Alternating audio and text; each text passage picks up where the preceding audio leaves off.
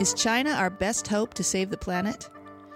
Climate One conversations with oil companies and environmentalists, Republicans and Democrats are recorded at the Commonwealth Club of California and hosted by Greg Dalton.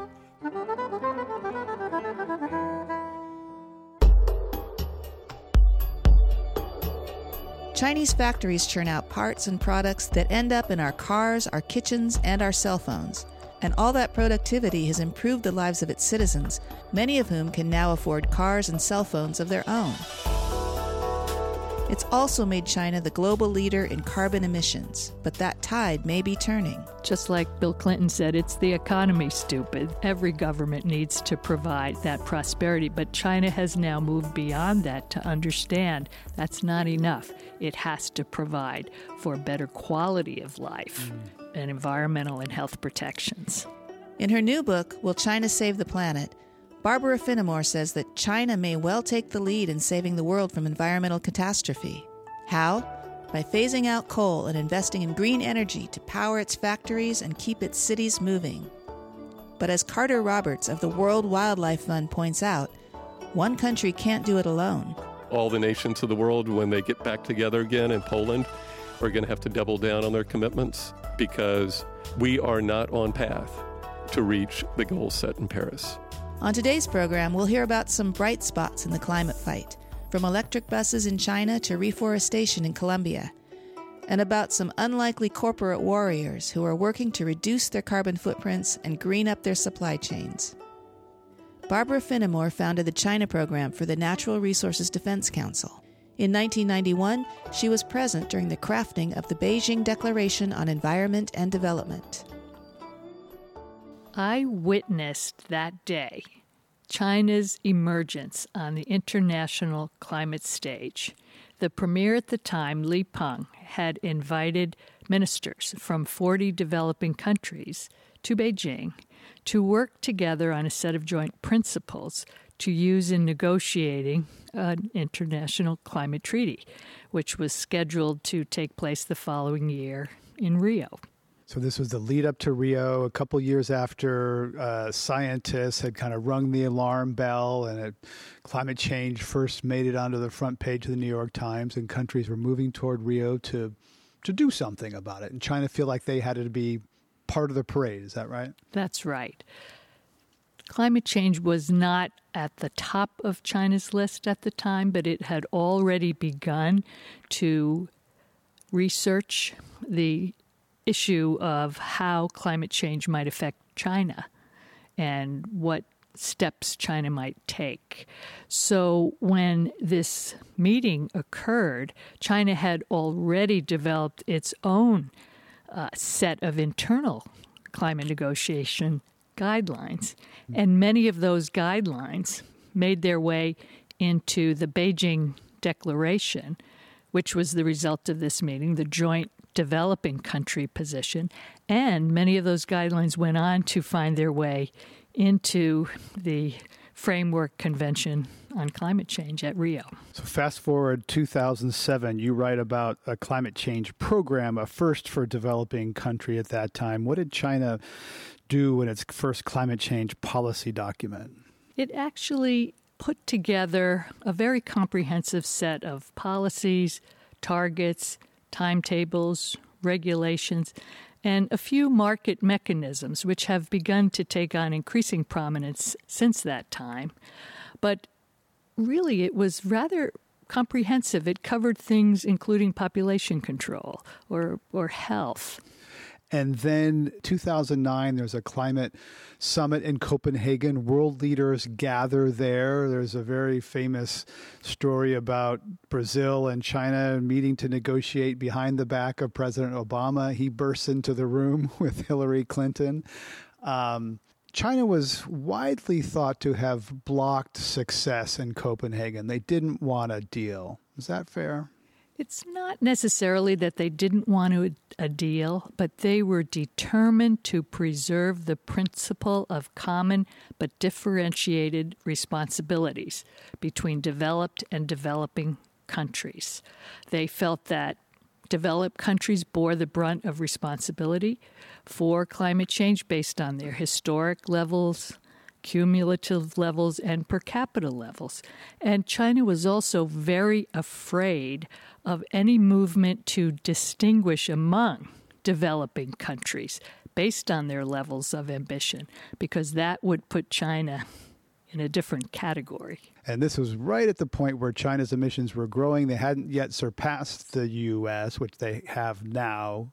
Um, Okay, so so the deal blows up in in Copenhagen in 2007. 2012, you write about Xi Jinping's party secretary. He coins this phrase "ecological civilization." Lots of phrases come out of Chinese and other politicians. Why is that significant? It's extremely significant. It's it has been enshrined in China's constitution.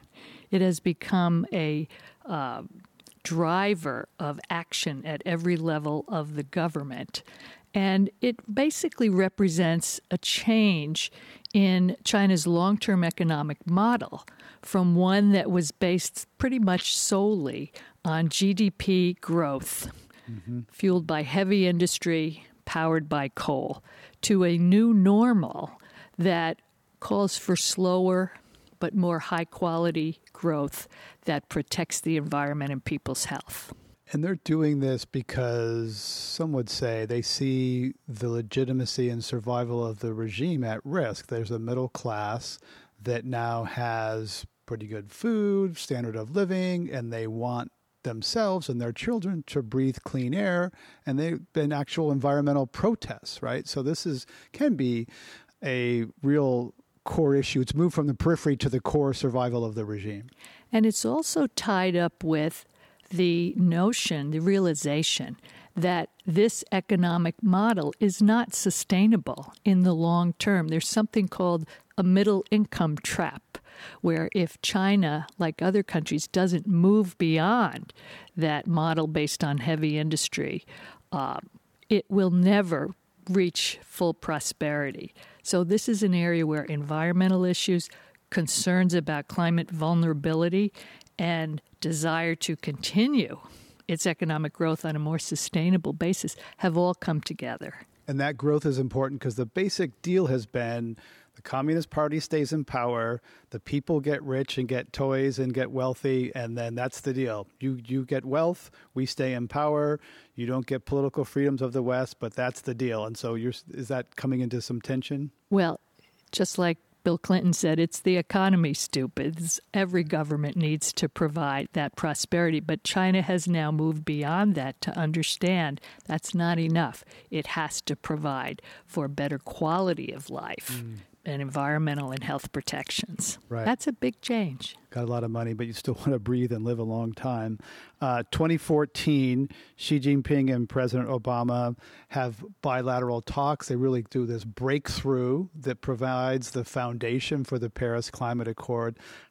Give us some insight into that. Why China came to the table, Xi Jinping, that was a big deal for the two biggest emitters, historic and current emitters, to say, we're going to solve this together it really was fundamental in driving the momentum for the Paris Agreement and also the speed with which it entered into force. Because, as you say, these are the two largest emitters in the world. Why did China come to the table? Because, as I said before, mm. it has always acted not just in the climate negotiations, but in any international negotiations, in a way that they view as protecting their own national interest. I mean, that's true of any country. The difference is how they define their national interests. They realize that not only is acting on climate change good for their economy, but also it's a way of capturing the opportunities, the largest market opportunity of the 21st century, which is clean technology. So the way was paved for the two countries to show leadership, and leadership matters. Climate Action Tracker rates China as highly insufficient. So, as much as they're seen as a somewhat of a, well, we'll get into whether a clean tech leader or a coal leader or both, they're not doing enough, as most countries are not, to hit the Paris target. China's Paris targets include a commitment to peak its emissions by 2030 and to make best efforts to peak earlier. There are signs that China is or may be on track to peak its emissions by 2025, or even, according to some experts, by 2020. And China's coal use, according to some experts, may already have peaked in 2013.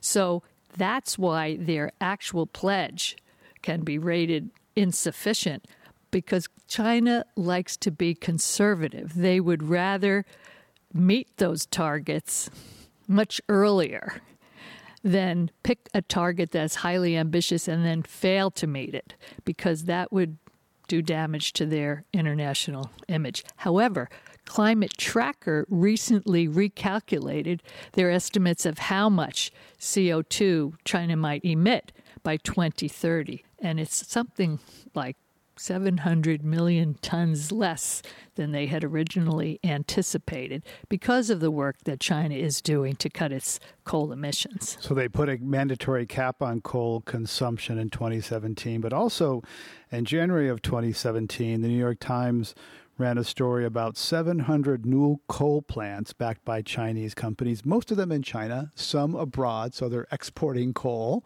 Um, so it, is a, I find this narrative confusing because some people there's a lot of different information. So many people remember China's opening a new coal plant every week. Maybe that's no longer true. So there's a, something called the Global Coal Plant Tracker, which is a visual display of coal growing in India. This is 2000 to 2017, growing in India and China, falling in the US and EU. So it seems like the real coal story is a little hard to get at. China tripled its coal consumption between 2001, the year that it joined the WTO, and 2013. That's in still in people's minds mm-hmm. as the mm-hmm. time when China was building one new coal plant a week. But then, in large part because of its airpocalypse, China took a series of measures to cut its coal consumption, and coal consumption was flat in 2013 and then dropped for the next three years. And as a result, largely of China's actions, global CO2 emissions were basically flat from 2014 to 2016 while the economy continued to grow. But, you know, steering the world's second largest economy away from coal is no easy task, and there are going to continue to be blips along the way um, in part due to resistance from coal companies, resistance from local governments, and the problem of where do you find new jobs for the millions of displaced workers. And so coal consumption began to rise again in 2017. However, most of China's coal plants are only running at 50% capacity. So they are being built, but they're not being run because the economic um, growth is down because of the rise in renewable energy. And China now risks to have something like $90 billion in stranded coal assets as a result of building these new coal plants that aren't being run. The resistance from local officials, regional officials, is interesting because there's something of a myth in the West, largely perpetuated by Tom Friedman in his Hot, Flat, and Crowded book, would talk the chapter called China for a Day, the sort of advancing this myth that they can snap their fingers in Beijing and things happen in the provinces. So tell us about the local resistance that local officials like coal for good old fashioned what tax reasons, economy reasons, job reasons? All of the above. Plus, China has a unitary government, so local officials have for decades been rated by Beijing on how well they grow their local GDP. That's it. And so, even though that has changed quite a bit, the central government said it should no longer be the only criterion. And some progressive uh, cities and provinces like Shanghai have dropped the GDP requirement altogether. Mm. But the mentality takes a while to catch up, and local governments whose entire economies were built on coal still cling to that for the reasons you've described for, for jobs, for tax revenue. And, um, you know, old habits die hard. Shenzhen has a special place in China's opening up to the west. It's where Deng Xiaoping made his famous uh, journey to the south to say to get rich is glorious, and used was this village on the border with Hong Kong. Now it's a thriving city.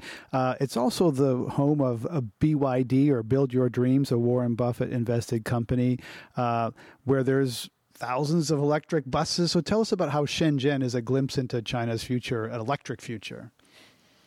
Shenzhen is the future of electric vehicles in China, as far as I'm concerned, the emblem, although it's spreading widely.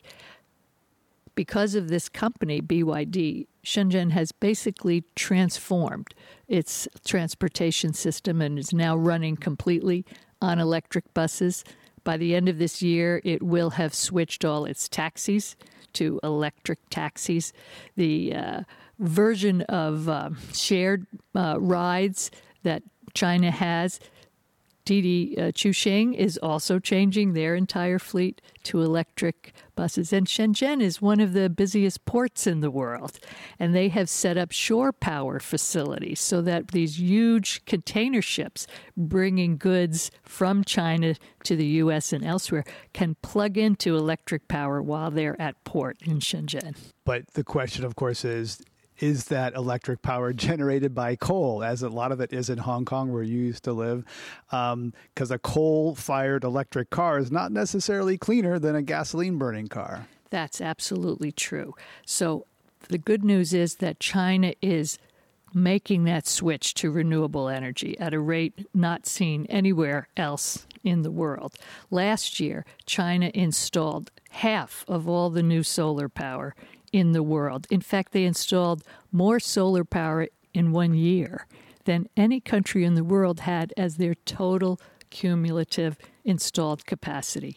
China's goal for 2020 is to have five times the solar capacity as the United States did in 2017. They installed more solar power than coal last year.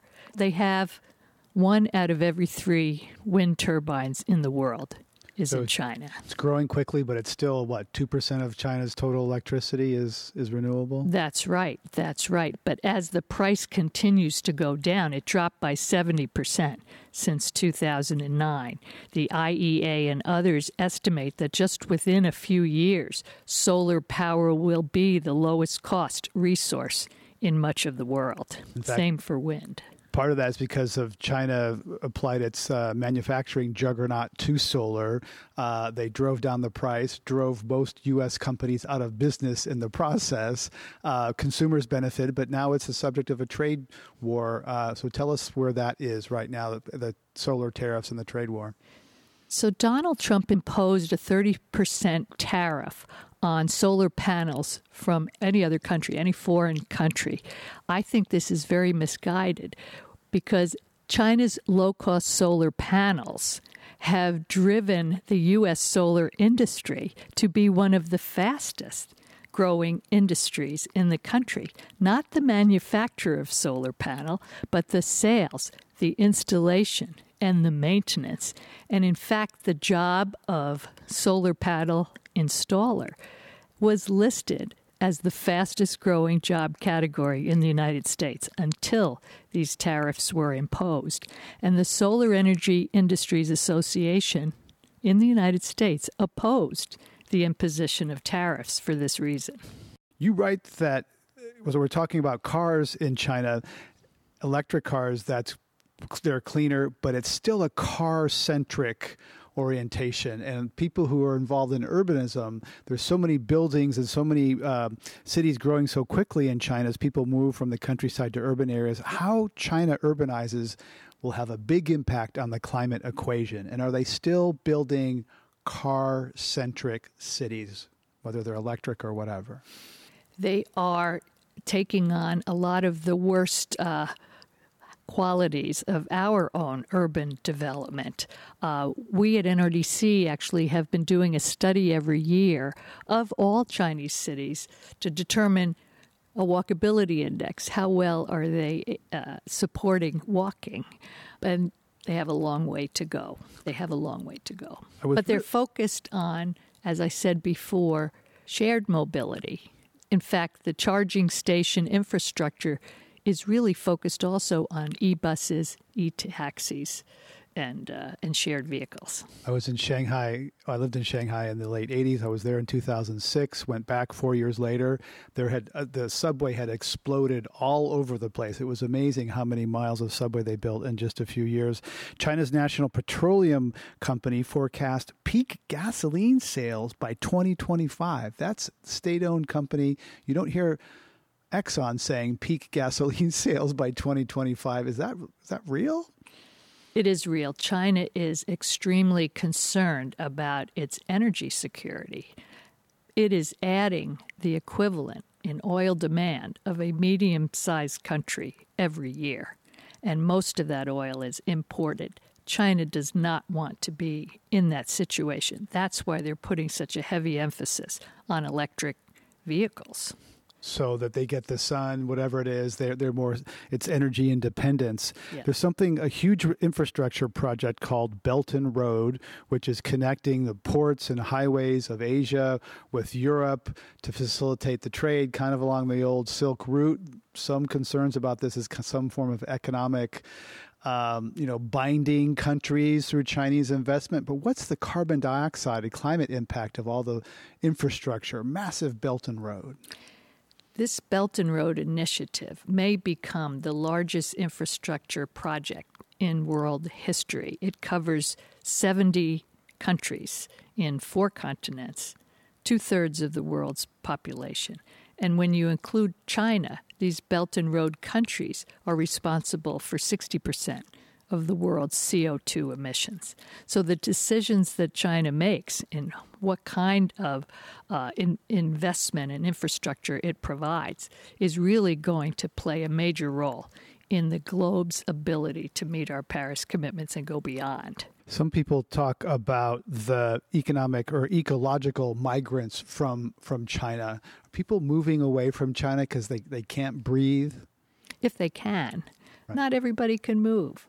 Um, Most can't, but they could try to get their kids abroad for school. Right, if they can afford it. If they can afford it. And also, uh, international companies are more reluctant now um, to base their operations in China because their employees don't want to bring their families as well.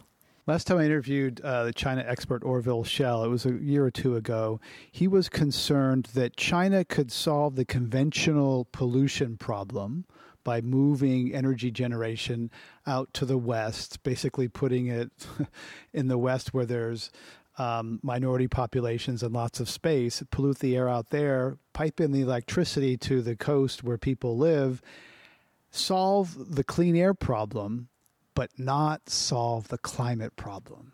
That's right.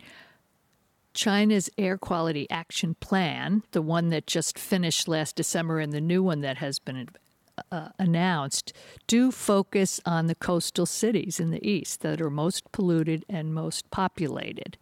But that does lead to the risk of carbon leakage and air pollution leakage out to the relatively less populated and cleaner West. That's why it's so important that China has instituted a mandatory national cap on coal consumption because coal is not only the leading source of CO2 emissions in China. I mean, if, if coal consumption in China were a country, it would be the largest emitter in the world. But coal is also the largest source of China's choking levels of air pollution. So, with a national cap on coal consumption, which is now being instituted in provinces, cities, and businesses, that's the tool that China needs to avoid that situation. You're listening to Climate One. That's Barbara Finamore, Asia Senior Strategic Director at the Natural Resources Defense Council and author of Will China Save the Planet? She spoke with Greg Dalton about China's push towards a cleaner, greener economy. But what about things closer to home? With the U.S. government backing off from the Paris Agreement, will we be able to meet our own carbon reduction goals? Carter Roberts is president and CEO of World Wildlife Fund in the United States. Part of his role there is to partner with some of the country's largest corporations, helping them to address climate change by lightening their impact on the planet. Here's Greg's conversation with Carter Roberts. A lot of talk these days about corporations, cities, and states stepping up to fill the void left by the, the federal government. Some environmentalists look at corporations as the villains. They don't like to talk to them. World Wildlife Fund tends to partner with corporations. So, what do you see as the benefit of partnering for with corporations moving toward Paris? Look, we're we're practical in the sense that we want to get things done toward our mission.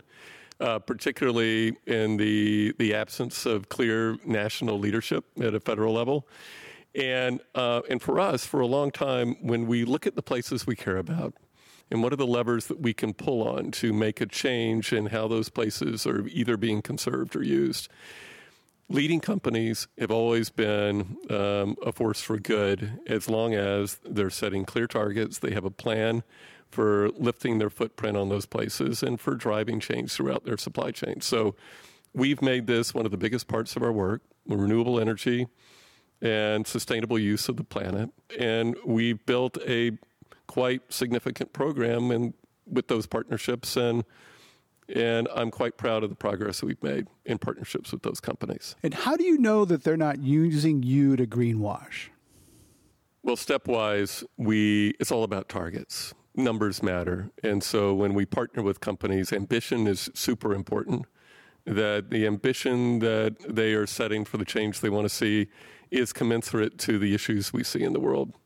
So most of the companies we work with are now using science based targets, peer reviewed targets that reflect that company's contribution to keeping us below two degrees C as per the Paris Agreement. So it's it's say it's Coca Cola's portion of the global climate emissions. It's their their particular percentage of the problem, and their their ambition is we're going to solve our piece of it. Exactly. It's not a it's not a made up number. It's a number based on uh, real science, real facts, and a plan for accomplishing those targets over time. The, the other interesting thing about science based targets is they require a company not just to account for the emissions within their four walls, but also throughout their supply chains. Mm-hmm. And for most food based companies and retailers, that's 80% of their emissions.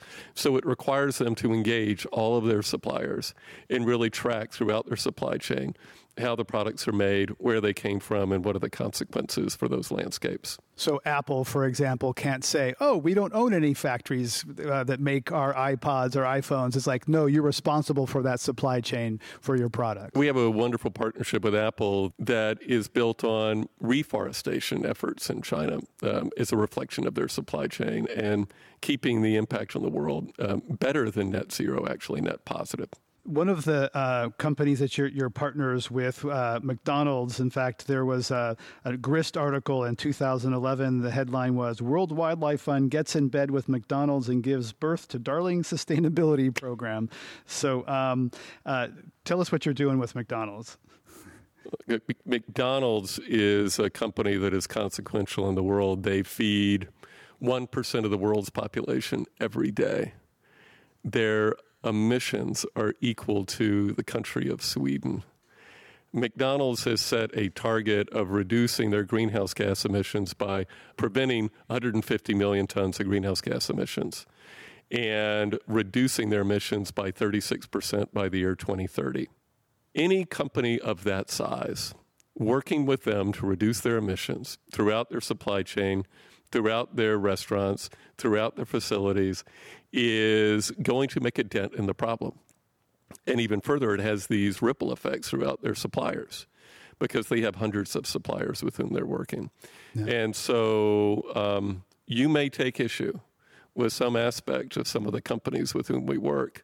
But the fact remains that when we work with the biggest ones and their suppliers, we see a direct line of sight to emissions reductions and long term changing the narrative in this country about the need for regulatory reform, putting a price on carbon, and creating the need to support companies and create the context for companies to do the right thing and more of it. I guess as a journalist, I think about disclosure. So, do you disclose when you know when you write about a company and then there's a relationship with them on the on the WWF website?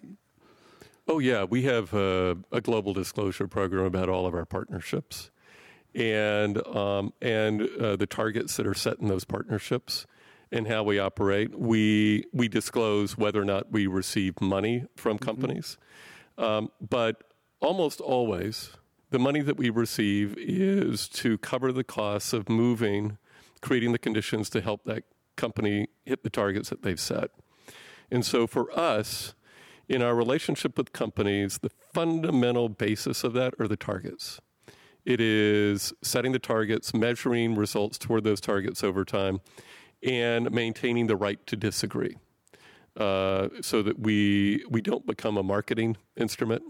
Uh, instead, we become a partner and a challenging partner to help them find a new way to set targets and to also achieve them.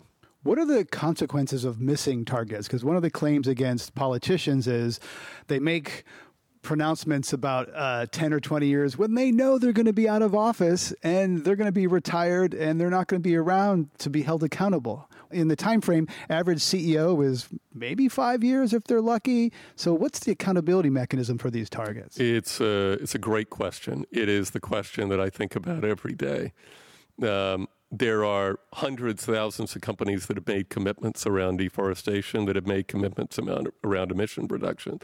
The best companies are reporting transparently on the progress they're making, even when they're coming short.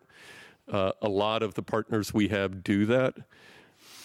You're right that over time, uh, what you want to see from companies at the board level, and you want to see it with investors, are is uh, committees is board members, is leadership in the company that hold their staff accountable for making progress. The best companies, it's part of the performance review they have of their leaders throughout the company, is to have a measure on sustainability. And that is part of their merit increase. It's part of the bonuses that they set. Mm-hmm. And so, um, and so the best companies we work with, it put that in place. But it's all about not just setting targets, but thinking about what's the real engineering of making progress toward those targets, motivating your employees, and holding yourself accountable. The best companies do that. And let me just say, with other companies, there's still work to be done.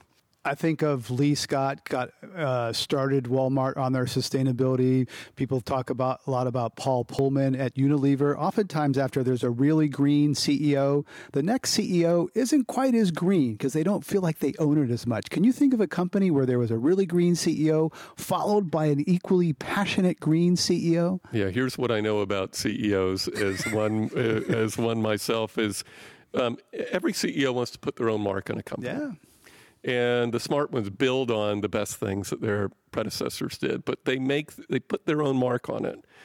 Um, Lee Scott has been succeeded by two CEOs, and now Doug McMillon, who's the current CEO of Walmart, launched Project Gigaton and has made it one of the signatures of his work in that company and his conviction that they are a company full of good people who wants to make a difference in the world. And they've sustainability has become a hallmark of that company.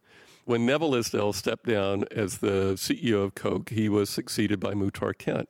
And uh, Muhtar put his own mark on sustainability by um, continuing to work on water, but also combining it with Coke's leadership on women's issues mm-hmm. and looking at water and women in the context of the world as um, two pillars of their sustainability and social impact work. So, what we've seen is the best companies find a way to continue it because it's not just a marketing tool, it is fundamental to who they are and their comparative advantage. With Coke, um, they were determined because of a water crisis to become a leader on water. And Walmart is determined to be a leader on sustainability.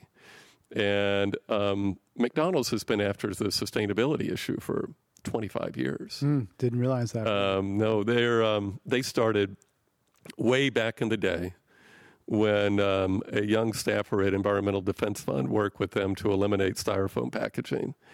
And both um, EDF, where my wife worked, and McDonald's received a prize in the Rose Garden for those initial steps in looking at supply chains.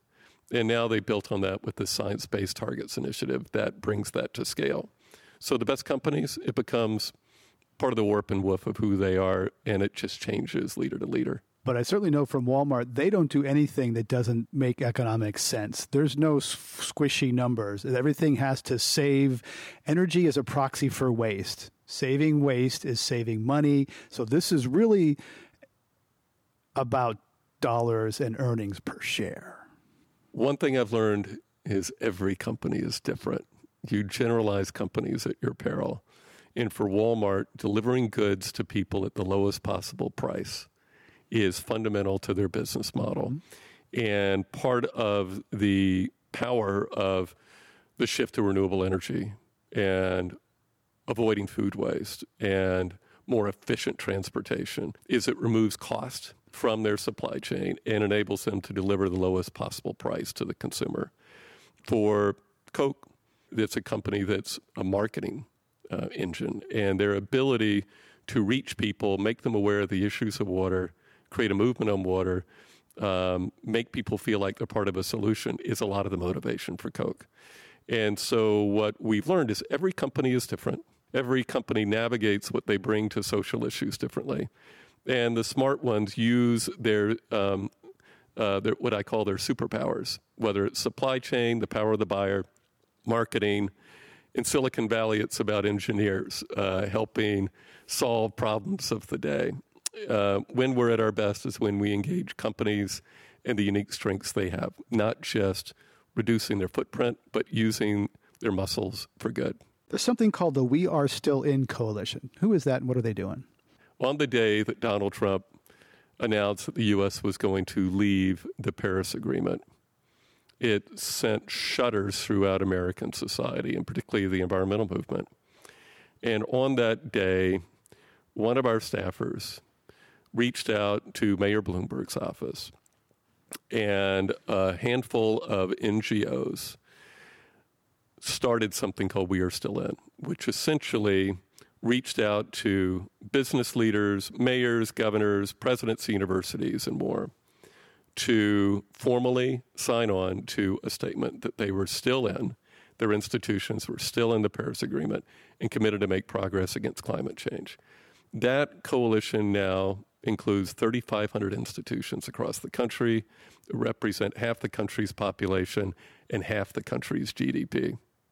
That's a lot of power, and a lot of people are looking for cities and states to kind of to make up the gap from the federal government not only stopping but going trying to push backwards on the U.S. commitments to Paris. There was a report recently from Data Driven Yale which said that all city, state, and company commitments would get the U.S. halfway to its Paris commitment. So cities and states are not enough. So, are you a glass half empty person or a glass half full? For me, getting halfway there through subnational uh, commitments is a, a, good thing. I think some people are claiming cities and states can forget Donald Trump. Cities and states can can can really fill it. Uh, of course, you know, happier with cities and states, but I think that their contribution is in some environmental quarters being oversold. I think it's being appropriately captured as taking a big chunk out of the problem that we have for making forward progress at a time when our federal government is not doing what it should do and creating the foundations and the momentum to lead to a moment where we would put a price on carbon and we would create a regulatory framework that matters because the at some point in the future the next president and the next congress will wake up and see thousands of commitments being made by companies of different shapes and sizes is going to see regulatory frameworks in cities and states that are of different shapes and sizes and there will be enormous pressure and movement for us to have a predictable, reliable, singular framework for what companies, cities, and states do in this country. And that moment is going to come sooner rather than later. So to me, all these work streams on subnational action is all about demonstrating that action is happening, that more is needed, uh, comparing solutions and creating relationships where it can happen, but keeping the pressure on that a national regulatory framework is still important. And all the nations of the world, when they get back together again in Poland, are going to have to double down on their commitments because we are not on path to reach the goals set in Paris. And there's quite a debate actually within some environmental groups about that fact, not being on path. And some will say, don't tell the truth about how far off the path the global economy is because that will bum people out and disincentivize them. You know, don't don't tell grandma how bad her cancer is because then grandma won't heal as well. And others who say, hey, we got to get real and, and tell the truth. And there's some there's quite a tussle, and sometimes it's quite messy between the messaging. Where do you fall to, come down on that? Oh, there's no question that we come down on um, speak the truth, uh, be quite clear about uh, the numbers and where they lie, and have necessity be the mother of invention. It's part of uh, what we do at WWF. Every two years, we publish something called the Living Planet Report that evaluates how the world is doing in terms of its natural systems and species. And that trend line is going in the wrong direction. But we also publish uh, the footprint of humanity on the planet and how many planets we require. And when I started, we were at about 1.2, what humanity demanded from the world and what it could sustain over time. We require 1.2 planets. Now we've blown past 1.5 planets, and it is clear that we've got to do something. I um, there's nothing like speaking the truth and holding up uh, the specter of the devastation that will happen if we don't solve these problems. But at the same time, you've got to, in the same breath, say, and here's what we're going to do about it, and here are the solutions that we can pursue. It's not enough to just point out the problems. You've got to pivot. The word solution is interesting. Uh, it's used a lot. People need to think they can fix something. But I've recently come to think that solutions, we're not going to really solve this. We're going to be living, anyone who's alive today is going to live on a changing planet, a dramatically changing planet. And there is no solution. There's ways to soften and lessen. But this is not like solving done, it's over. Is that fair? That's fair that's as fair as saying there really is no pristine part of the planet right now. You know, there are these um, there are these myths we have in the environmental world that they're perfect places to save, and um, and we can absolutely solve this problem um, in in a short amount of time. The world is already changing around us, both in terms of climate change and in terms of the destruction and alteration of habitat. And um, we don't just have one horseman of the apocalypse in the world right now, it's not just climate change. Uh, food production, infrastructure design, overfishing, and all the rest is destroying a lot of places in the world that we care about, that we depend upon. And climate change exacerbates that. My people ask me, What do you worry about? Do you worry about when you go to bed? Do you worry about climate change? I actually worry about running out of planet. And that is the combination of unsustainable resource use and climate change bouncing off of each other in a way that ultimately could destroy our home. And so um, I believe I'm, I'm an optimist in the sense that I believe we've got within our hands right now solutions. The question is can we scale them up fast enough to reduce the impact that we're already seeing, to keep it from getting worse? And when I, with my kids, when I'm with corporate partners, when I'm with politicians from different parts of the world, the world realizes what's happening. The world is devoted and committed to making it so. Um, there's inertia, there are countervailing forces, there's money being spent to confuse and uh, and delay, and um, but our job is to move as quickly as we can, which is why when you look at the progress that's being made, the political leadership in different parts of the country and in the world, and corporate leadership, um, I take heart that there's a whole body of evidence and people that are making progress. The question is, how do we give them the tools to scale it up? When you look outside the United States, World Wildlife Fund is very active internationally. I know you're uh, basically a chapter, a unit of an yeah, international. Very, very active internationally would be an understatement. so, what countries are most promising in terms of the addressing both the ecosystem, the resource extraction you've talked about, as well as climate? Where are the real shining examples? Well, you don't always get both of those at the same time. But um, look at Brazil. Brazil has um, may have enormous challenges politically and economically right now, but they have stepwise created the conditions for keeping the Amazon intact. They have seen a massive reduction in deforestation levels in the Amazon. They have converted most of their energy to renewable sources of energy through the use of biofuels and more. And, and they become a real leader in both the, world of conservation, but also um, reducing their, their greenhouse gas emissions. Um, China has become a world leader on climate change right at the moment that our government has decided to tack in a different direction. And, um, and they are making enormous investments in renewable energy of all various sorts and, and also taking on the issue of sustainability as they invest in other countries. So, but I would be remiss if I didn't mention Bhutan, which um, is not just carbon neutral, but carbon negative. And from the king of Bhutan to the prime minister of Bhutan, they have done extraordinary things to keep uh, their country intact, 70% forest cover, but also deliver greenhouse gas emissions. Well, actually, they're greenhouse gas. They're a, a net sink of greenhouse gases in the world. Pretty cool. Forests have been traditionally on the edge of the climate conversations. I saw that changing in Paris. I thought in Paris, forests were more front and center. They're becoming more front and center in the United States. Talk to us about the global health of, of forests. You work a lot of forests in terms of ecosystems, et cetera. Is that a bright spot or is that a dark spot for us? Forests are a bright spot with some notable exceptions. Well, as you mentioned, they've emerged more on the world stage, and the reason they've emerged is because the essence of Paris, which was nationally differentiated commitments, means that a significant part of the world are only going to be able to reduce their emissions by keeping their forests intact. It's not by uh, building different types of energy plants per se, it's by reducing deforestation. And so you see bright spots. Uh, President Santos, who just um, is about to step down as the president of Colombia. Um, quadrupled the number of parks and protected areas in his country, created a carbon tax, um, committed a percentage of that carbon tax to keep those forests intact, and have done so all part and parcel of the peace agreement in that country. It's pretty cool. Um, they've seen some increases, but relative to what it could have been, the deforestation rates in, those, in that country is still pretty minimal. Peru is working hard to do the same.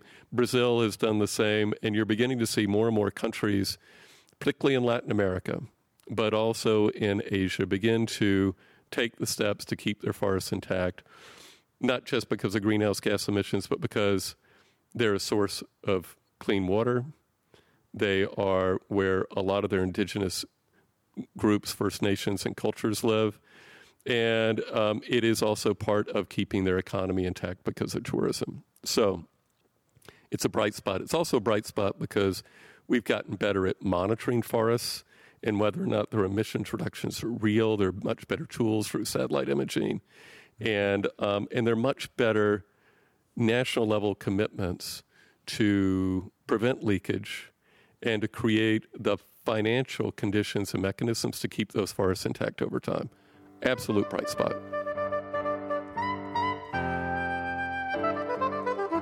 Greg Dalton has been talking about the many ways countries, subnationals, and corporations around the world are working to meet the goals set by the Paris Climate Accord. His guests were Carter Roberts, CEO of the World Wildlife Fund, and Barbara Finamore, author of Will China Save the Planet? To hear all our Climate One conversations, subscribe to our podcast at our website, climateone.org where you'll also find photos, video clips, and more. Climate One is a project of the Commonwealth Club of California. Kelly Pennington directs our audience engagement. Tyler Reed is our producer. The audio engineers are Mark Kirschner and Justin Norton. Annie Chelsea, Devin Strolovich, and Claire Schoen edit the show. I'm Greg Dalton, the executive producer and host. The Commonwealth Club CEO is Dr. Gloria Duffy. Climate One is produced in association with KQED Public Radio.